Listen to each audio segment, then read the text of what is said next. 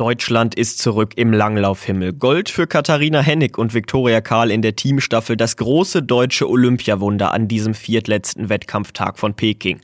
Dazu gab's Bronze in der Biathlon-Staffel der Damen. Wie sagt man so schön, unverhofft kommt oft.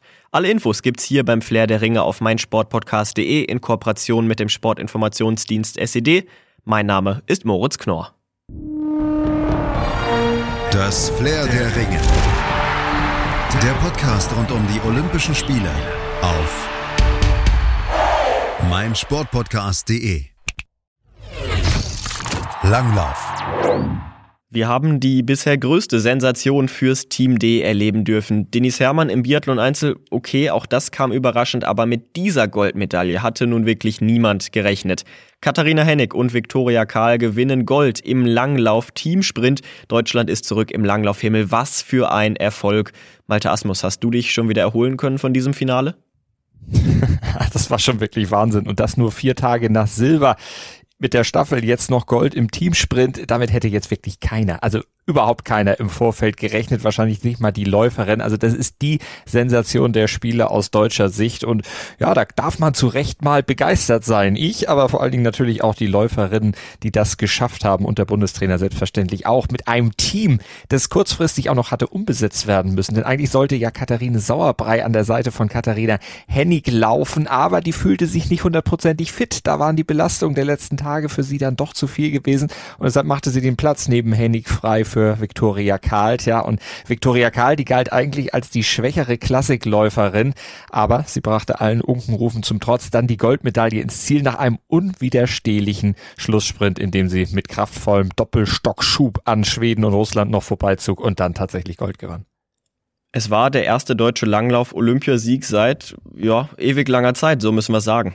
Ja, zwölf Jahre, das ist eine verdammt lange Zeit. Damals in Vancouver, da hatten Evi Sachenbacher-Stehle und Claudia Nüstad auch den Teamsprint gewonnen. Und das war tatsächlich der letzte deutsche Langlaufsieg bei Olympia gewesen. Bis heute dann, 2018, da waren die deutschen Damen im Finale, das muss man sich mal reinziehen, letzte geworden. Und dann klappt das heute ausgerechnet am Geburtstag des Bundestrainers Peter Schlickenrieder. Der ist heute nämlich 52 geworden. Glückwünsche von hier. Und der war ja schon beim Staffelsilber extrem von seinen Gefühlen übermannt worden. Da kann man sich vorstellen, was heute in ihm ja, letztlich vorgegangen sein muss. Vor allem nach der ganzen Kritik, die ja auch nach der verpatzten Heim-WM letztes Jahr auch auf ihn eingeprasselt ist. Aber diese Fokusänderung, die die deutschen Langläuferinnen und Langläufer in dieser Saison dann verändert haben, äh, Trainingssteuerung neu gestaltet, eben nicht sich nur auf einen einzigen Saisonhöhepunkt vorbereitet, nicht nur darauf hingearbeitet. Das scheint sich jetzt tatsächlich am Ende ausgezahlt zu haben. Der Teamsprint, er wurde ja im klassischen Stil ausgetragen, also in der deutlich anstrengenderen Technik. Das ist ein richtig mörderisches Programm gewesen auf einer wirklich anspruchsvollen Strecke, das muss man auch dazu sagen. Und äh, die Temperaturen waren ja auch wieder recht niedrig. Also jede Läuferin, die musste im Wechsel drei Runden über 1,5 Kilometer zurücklegen. Und das im Halbfinale und dann auch noch im Finale mit relativ wenig Zeit dazwischen. Das ist schon ein richtiger Abnutzungskampf, den sie da kämpfen mussten. Aber das hat den beiden Deutschen offenbar sehr gut oder sogar perfekt gelegen. Und Viktoria Karl, die hatte am Ende trotz allen Strapazen noch genügend Power im Arm, um diesen Schlusssprint dann anzuziehen und das Tempo einfach hochzuhalten.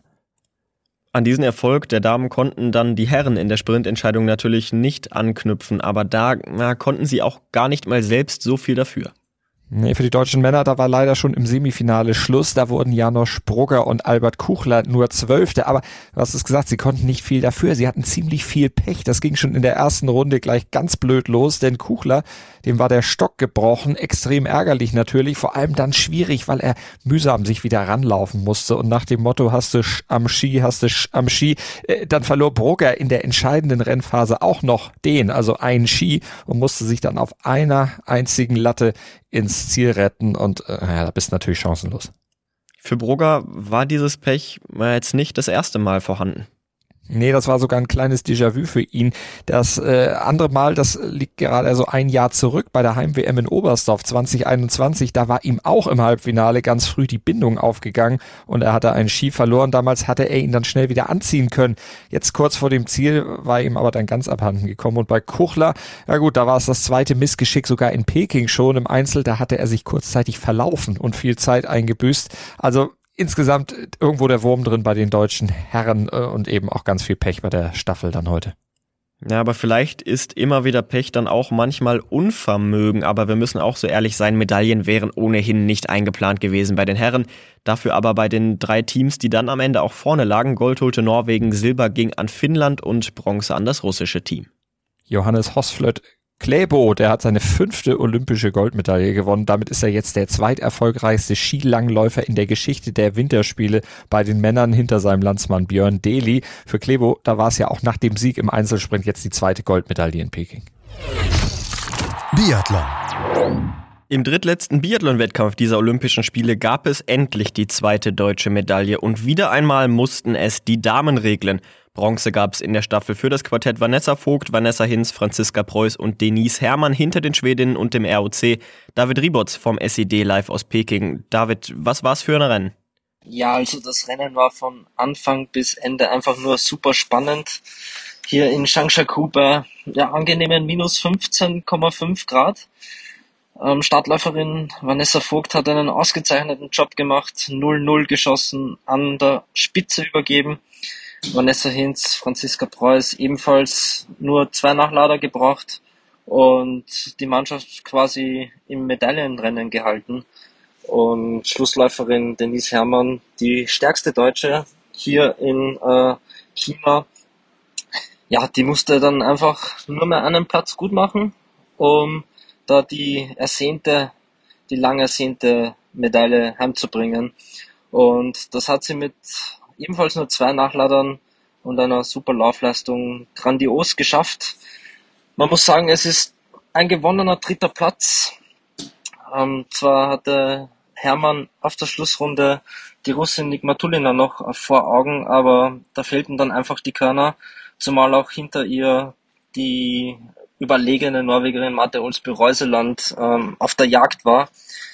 Aber es hat gereicht. Es hat gereicht und, und die deutschen Damen haben ihre zweite Medaille für Vanessa Vogt, die Olympiadebütantin für Vanessa Hinz und auch für Franzi Preuß.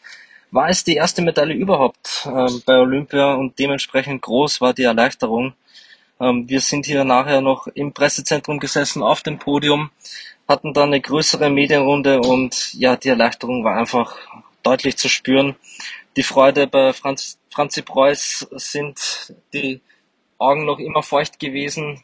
Die Freudentränen waren schon ein wenig getrocknet, aber trotzdem, ähm, man hat einfach die Erlösung gespürt, die bei den Mädels hier geherrscht hat. Es war eine geschlossen starke Teamleistung und quasi, ja, man muss sagen, ähm, einfach die Ziele erfüllt, die man sich hier gesetzt hat. Ähm, die Trainer haben vorgegeben, eine Staffelmedaille und eine Einzelmedaille wäre schön. Das haben die Frauen jetzt mit Bravour geschafft. Gold im Einzel von Dennis Hermann, jetzt Bronze in der Staffel. Ähm, damit kann man zufrieden nach Hause fahren. Und es gibt ja noch ein Rennen, den Massenstart, wo alle vier noch einmal mit dabei sein werden. Und da es ja nur 30 Teilnehmerinnen da gibt, wer weiß, was da an einem perfekten Tag noch möglich ist. Wenn wir uns das Podium nochmal anschauen, Schweden, das ROC und Deutschland, dann sehen wir, Frankreich und Norwegen fehlen. Es ist der erste Biathlon-Wettkampf in Peking überhaupt ohne diese beiden Nationen auf dem Podium. Woran hat es gelegen? Das lag bei den Norwegerinnen unter anderem da, daran, dass ähm, die drittbeste Läuferin Ingrid Landmark-Tandrevold ähm, unter gesundheitlichen Problemen leidet und leider schon abreisen musste. Sie war in der Verfolgung ähm, kollabiert hinter der Ziellinie, musste aus dem Zielraum getragen werden, hatte schon in der Vergangenheit Herzprobleme und zur Sicherheit wurde sie jetzt nach Hause nach Norwegen geflogen und wird dann nochmal gründlich durchgecheckt. Aber dadurch äh, entging den Norwegerinnen natürlich auch eine wichtige Läuferin in der Viererstaffel. Und ja, mit zwei Strafrunden und acht Nachladern. Ähm, ja, das ist einfach zu viel. Zwar reicht es noch für Platz vier und der Rückstand mit 50 Sekunden hielt sich da tatsächlich noch in Grenzen. Aber das lag ähm, großteils daran, dass Mathe Olsby-Reuseland einfach so dominant ist. Tyrell Eckhoff hat auch geschwächt und äh, geschwächelt und ja, für Reuseland endet damit ja eine ziemlich grandiose Serie. In den ersten vier Rennen hat sie immer eine Medaille hier abgeholt. Dreimal Gold, einmal Bronze. Und ja, dieses Kunststück in jedem Rennen ähm, Edelmetall mit nach Hause zu nehmen, das blieb ihr heute verwehrt. Und bei den Französinnen war es ähnlich, da fehlt es einfach am Schießstand. Zwei Strafrunden, zehn Nachlader sogar. Ähm, mit so einer Leistung kann man keine Medaille gewinnen. Wenn es dann läuferisch auch nicht passt, dann ist man eben da ein bisschen zu weit von der Weltspitze entfernt. Glück für das deutsche Team, ähm, dass sich da jetzt über den dritten Platz freuen darf mit nur sechs Nachladern. Und ja, ich denke, da dürfen die Trainer und Betreuer und auch die Athletinnen ja, sehr, sehr zufrieden sein. Schatz, ich bin neu verliebt. Was? Da drüben. Das ist er. Aber das ist ein Auto. Ja, eben. Mit ihm habe ich alles richtig gemacht. Wunschauto einfach kaufen, verkaufen oder leasen. Bei Autoscout24. Alles richtig gemacht. Alpin. Die deutschen Männer müssen weiter auf ihre erste olympische Medaille seit 1994 warten. Auch im heutigen Slalom gab es kein Edelmetall für den DSV. Linus Strasser war ja durchaus vorher ein Medaillenkandidat, landete am Ende auf Rang 7. Gold geht nach einer furiosen Aufholjagd an den Franzosen Clément Noël. Johannes Strolz aus Österreich sichert sich Silber und Sebastian Voss-Solewak komplettiert dann das Podium. Marco Mader vom SID war an der Strecke. Marco, wie hast du das Rennen gesehen? Es war ein packendes, spannendes, offenes, völlig offenes Rennen. gab vorher viele Favoriten. Nicht alle sind diesem Status, ging natürlich auch gar nicht äh, gerecht geworden. Schon im ersten Lauf ähm, hat es mit Jakobsen, hat es mit Feller ähm, und einigen anderen Favoriten, Mitfavoriten erwischt.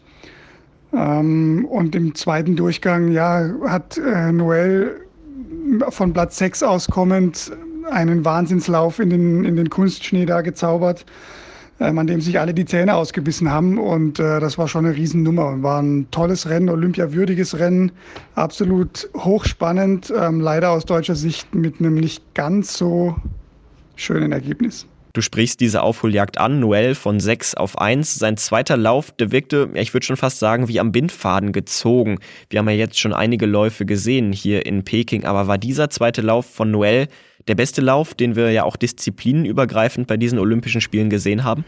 Ja, bester Lauf ist schwierig zu sagen. Wir haben natürlich auch in den Speed-Disziplinen ganz, ganz tolle äh, Leistungen gesehen von Beat Feutz in der Abfahrt von Matthias Meyer im Super-G. Auch bei den Frauen. Dann haben wir äh, San Gran jetzt im Riesenslalom gesehen, der da fast noch zu Gold gefahren wäre. Das waren schon viele spektakuläre Vorstellungen, aber Noel gehört sicher mit ins oberste Regal, was wir hier gesehen haben. Das war traumwandlerisch sicher, das war technisch eine Augenweide und dass der Kerl ein Bewegungstalent ist, glaube ich, das ist kein Geheimnis. Ähm, der kann auf Skiern, glaube ich, rohe Eier äh, balancieren, während er da einen Slalomhügel runterfährt. Das ist schon äh, allererste Güte und sicher ein sehr, sehr würdiger Olympiasieger. Linus Strasser, unser heißestes Eisen im Slalomfeuer, landete am Ende auf Rang 7. Den letzten Weltcup in Schladming hatte er ja noch gewonnen im Slalom. Woran hat es denn bei ihm gelegen? Wieso hat er das Podium verpasst? Linus Strasser hat ein gutes Rennen gezeigt. Das, äh, man kann nicht sagen, dass er da irgendwas weggeworfen hätte oder ähm, ja, irgendwas nicht erreicht hätte, was man zwingend von ihm hätte verlangen müssen. Ähm, Platz 7 ist das, was bei ihm drin ist, natürlich wäre auch mehr gegangen. Er war Fünfter nach dem ersten Lauf, hat einen total ruhigen, sicheren Eindruck gemacht. Er hat selber gesagt, ähm, er kann jetzt noch ein bisschen mehr Gas geben im zweiten Durchgang. Ich glaube, das haben, die, haben ihm die meisten auch zugetraut, auch seine Konkurrenten. Das ist ihm eben nicht ganz gelungen. Er hatte keinen groben Patzer, wo man sagt, das war der eine Fehler, der jetzt den Ausschlag gegeben hat, dass es nicht zur Medaille gereicht hat. Er hatte mehrere kleinere Fehler und er war ja nicht weit weg. Also es hat ja wirklich nicht viel gefehlt. Ähm, zu Gold ja, natürlich, klar. Ähm, Clement Noël war da in seiner eigenen Klasse, das hat auch Linus Strasser gesagt. Aber zu Bronze war es sehr, sehr knapp. Und ja, da kann man ihm, glaube ich, jetzt wenig vorwerfen. Ähm, seine Taktik, sein Plan war gut. Ähm, er hat das, glaube ich, danach auch relativ äh, gut und richtig eingeordnet. Ähm, ja, er ist ja noch nicht der Älteste. Er wird vermutlich noch mal eine Chance bekommen. Wie hat er selbst denn seinen Auftritt gesehen? Wie war seine Einschätzung nach dem Rennen?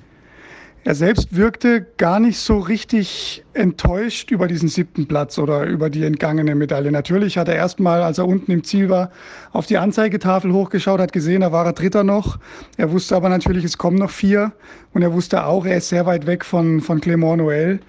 Ähm, das bedeutete für ihn zugleich, dass ihm kein so guter Lauf gelungen war, weil eben dann auch zwei schneller waren als er und, und weil er weit weg war von der Spitze. Ähm, aber ja, er hat dem nicht lange hinterher getrauert. Ähm, der nächste war direkt schneller, dann war der, der winzige Traum, den er dann da vielleicht noch hatte, oder die winzige Hoffnung war dann, war dann zerstoben. Ähm, er hat das aber so für sich verpackt, zumindest uns gegenüber, und das wirkte sehr glaubhaft, dass er sagt, Platz sieben ist eine gute Leistung. Wenn man siebter wird bei Olympia, hat man schon vieles richtig gemacht. Ja, das stimmt. Aber er hat natürlich nicht alles richtig gemacht, sonst hätte er die Medaille gewonnen.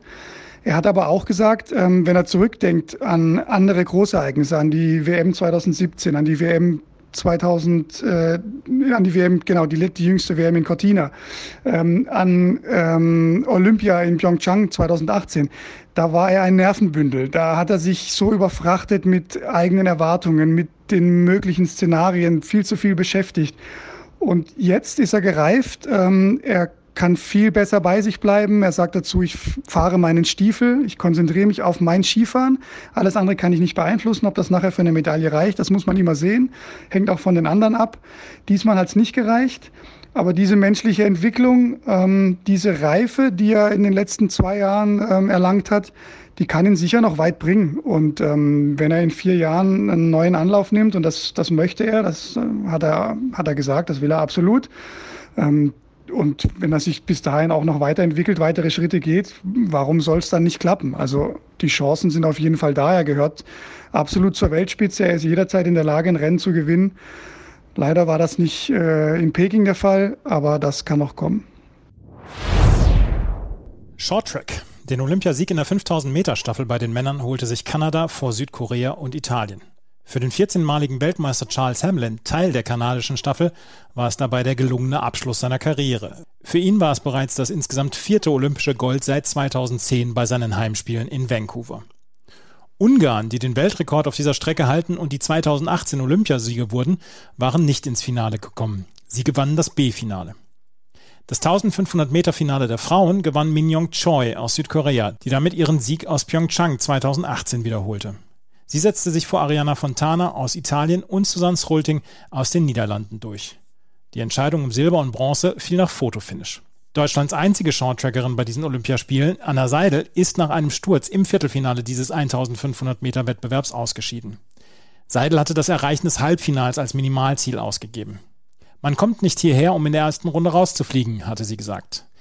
Den Start in China hatte Seidel nach einem schweren Sturz im März, bei dem sie einen Schien- und Wadenbeinbruch erlitten hatte, allerdings bereits als Erfolg gewertet. Slopestyle. Alexander Hall aus den USA hat sich zum Olympiasieger im Slopestyle gekürt. Der WM-Dritte gewann am Mittwoch nach drei Finaldurchgängen vor seinem Landsmann Nicholas Gapper, der schon in Pyeongchang Silber geholt hatte. Dritter wurde der Schwede Jesper Tjeda. Bereits Halls starker erster Run reichte für den Sieg vor Gapper und Tjeda. Big Air Olympiasieger Birk Rüth in der Qualifikation noch Zweiter, kam nicht über den fünften Platz hinaus. Deutsche waren nicht am Start. Aerials. Ski-Freestyler Ji Guangpu hat im Aerials-Wettbewerb die siebte Goldmedaille für Gastgeber China geholt. Für den 31 Jahre alten Qualifikationssieger war es nach Silber mit dem Mixteam der zweite Podestplatz. Hinter Ji wurde Pyeongchang-Olympiasieger Alexander Ambramenko Zweiter, Ilya Buchow vom russischen Olympischen Komitee holte wie 2018 Bronze. Deutsche Athleten waren nicht am Start. Eishockey. Die erste Medaille im Eishockey holte sich Finnland bei den Frauen. Im Spiel um Platz 3 besiegten die Finninnen die Schweiz mit 4 zu 0. Im ersten Drittel hatte Vivi Weinika Finnland in Führung gebracht. In einem umkämpften Spiel konnten sich die favorisierten Skandinavierinnen erst im dritten Drittel absetzen und durch Tore von Susanna Tapani, Nelly Leitinen und Michelle Karvinen den 4 zu 0 Endstand herstellen. Morgen wird es dann zum Traumfinale zwischen Kanada und den USA kommen. Soweit also zu den Entscheidungen vom heutigen Tag. Wir biegen ja so langsam aber sicher ein auf die absolute Zielgerade dieser Olympischen Winterspiele von Peking. Und nachdem das heute ja ein Tag war, an dem wir nicht unbedingt mit Medaillen gerechnet haben, die dann erfreulicherweise ja doch gekommen sind, wird das am morgigen Tag ein Wettkampftag werden, an dem wir zumindest in einer Disziplin fest eine Medaille eingeplant haben aus deutscher Sicht. Andreas Thies, welcher Wettkampf oder beziehungsweise welche Sportart ist das denn? Also es ist sicherlich die nordische Kombination, ähm, die um 9 Uhr deutscher Zeit mit dem Springen losgeht und um 12 Uhr dann mit dem 4x5 Kilometer Skilanglauf abgeschlossen wird. Die deutschen Starter sind jetzt heute genannt worden. Vincent Geiger, Julian Schmid, Manuel Feist und Erik Frenzel. Und bei Erik Frenzel müssen wir natürlich äh, schauen, wie ist er aus dieser Isolation rausgekommen und wie kann er dann morgen dann äh, reagieren. Manuel Feist hat einen super Wettkampf übers Einzel gebracht. Vincent Geiger ist Olympiasieger schon geworden in diesen Tagen. Julian Schmid ist gut drauf. Ähm, Jonas Ritzek ist rausgenommen worden, dafür ist Erik Frenzel jetzt dabei. Das ist sicherlich eine spannende Frage. Aber die Mannschaft an sich sollte auf jeden Fall die Klasse haben, um eine Medaille zu holen morgen. Was sagst du generell zur Besetzung? Es war ja immer die Frage, wird Frenzel freigetestet, ja oder nein? Jetzt wurde er freigetestet, konnte sich freitesten lassen. Und dann war die Frage Ritzek oder Feist. Jetzt hat sich der Bundestrainer für äh, Manuel Feist entschieden. Ist das für dich die richtige Entscheidung? Es ist auf jeden Fall eine nachvollziehbare Entscheidung, weil Manuel Feist halt im Einzelwettbewerb wirklich einen sehr guten Eindruck hinterlassen hat. Und dann kann ich das schon nachvollziehen. Bei Erik Frenzel ist es natürlich wirklich spannend. Wie wird er nach diesen zehn Tagen Isolation, nach dem Freitesten jetzt, wie wird er dann reagieren? Gerade in der Loipe über die fünf Kilometer. Das ist jetzt nicht eine ganz so lange Strecke. Da kann man auch mal fünf Kilometer ähm, voll powern, denke ich mal. Und wie ist von der Schanze das Gefühl für Erik Frenzel? Da bin ich sehr gespannt. Aber insgesamt sollte das auf jeden Fall für eine Medaille reichen. Die anderen Favoriten sind natürlich Norwegen und Österreich mit dabei, mit Jan Magnus Rieber, der sich ja beim Einzelwettbewerb so verlaufen hat und dann hinterher keine Körner mehr hatte. Auch der war ja in Isolation. Also es könnte morgen nochmal ein spannender Wettbewerb werden. Und wir haben ja gesehen, die nordischen Kombinierer haben in diesen Olympischen Spielen wirklich abgeliefert, was Spannung angeht. Also ich könnte mir vorstellen, dass wir da morgen auch wieder eine ganze Menge an Dramatik erleben werden. Du sprichst es gerade an, diese kuriose Szene von Jarl Magnus Rieber im Langlauf da beim Wettbewerb von der Großschanze, als er sich verlaufen hat. Ich hatte das Gefühl, es lag jetzt nicht nur daran, dass er dann nicht mehr mithalten konnte. Ähm, ich hatte auch wirklich das Gefühl, dass er vom Körperlichen nicht so ganz da war nach seiner Corona-Infektion. Mhm. Wir müssen jetzt immer schauen, du hast es gesagt, klar, die Strecke sind nur fünf Kilometer, aber das könnte natürlich auch Erik Frenzel treffen. Trotzdem für dich die richtige Entscheidung, ihn jetzt äh, mitzunehmen ins Team? Ja, ich denke schon. Erik Frenzel hat vor dem, äh, vor der Reise nach Peking hat er gute Form gehabt. Ich glaube nicht, dass er in irgendeiner Weise viel verloren hat. Er hat dann ja dieses neue Hotelzimmer bekommen, wo er dann auch ein bisschen trainieren konnte. Ich bin sehr gespannt, wie er morgen reagieren wird. Er hat nicht die ganzen Sprünge auf dieser großen Schanze wie die anderen Starter, aber prinzipiell sollte sich die Erfahrung dann auszahlen. Und Johannes Ritzek hat keinen guten Eindruck hinterlassen, gerade im Langlauf über die zehn Kilometer beim letzten Wettbewerb. Von daher, ich glaube, Hermann Weinbuch blieb auch gar nicht so richtig viel anderes übrig. Und dann blicken wir jetzt auf eine weitere Disziplin, eine weitere spannende Entscheidung am morgigen Tag. Die alpine Kombination der Frauen steht an.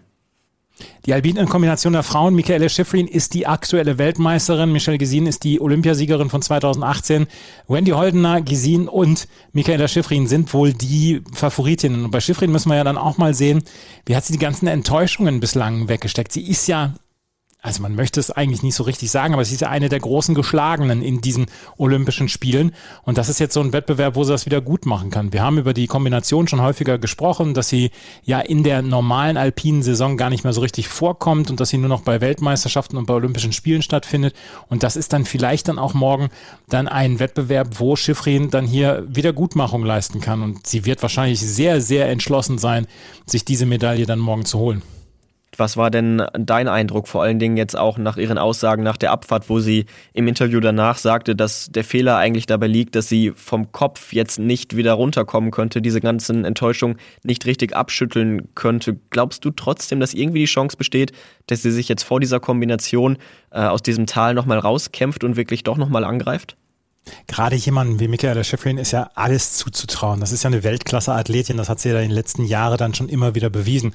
Und ich glaube, das können wir ihr dann auch wieder zutrauen. Gerade in einem Wettbewerb wie der Kombination, der ja vielleicht nicht so ganz den öffentlichen Fokus hat, dass sie sich dann einfach auf sich berufen kann und auf ihre Klasse dann ja auch wieder berufen kann und dann morgen einen guten Wettbewerb abliefern kann. Also ich traue ihr eigentlich immer alles zu. Und wenn sollte sie da morgen wieder keine Medaille holen, dann könnte ich mir vorstellen, dann wird sie sehr, sehr, sehr frustriert aus Peking abreisen. Und dann gibt's morgen noch einige andere Entscheidungen, die anstehen. Das Frauenfinale im Eishockey gibt's, dann gibt's noch das 1000-Meter-Finale der Eisschnelllauf-Frauen und das Ski-Freestyle-Finale im Cross-Wettbewerb ebenfalls von den Damen. Und wie das alles endet, endet, das hört ihr natürlich morgen hier bei Flair der Ringe auf meinsportpodcast.de in Kooperation mit den Kollegen vom Sportinformationsdienst SID live aus Peking. Für heute soll's das erst einmal gewesen sein. Ich danke euch fürs Zuhören. Macht's gut. Bis morgen. Ciao. Schatz, ich bin neu verliebt. Was? Da drüben. Das ist er. Aber das ist ein Auto. Ja, eben. Mit ihm habe ich alles richtig gemacht. Wunschauto einfach kaufen, verkaufen oder leasen. Bei Autoscout24. Alles richtig gemacht.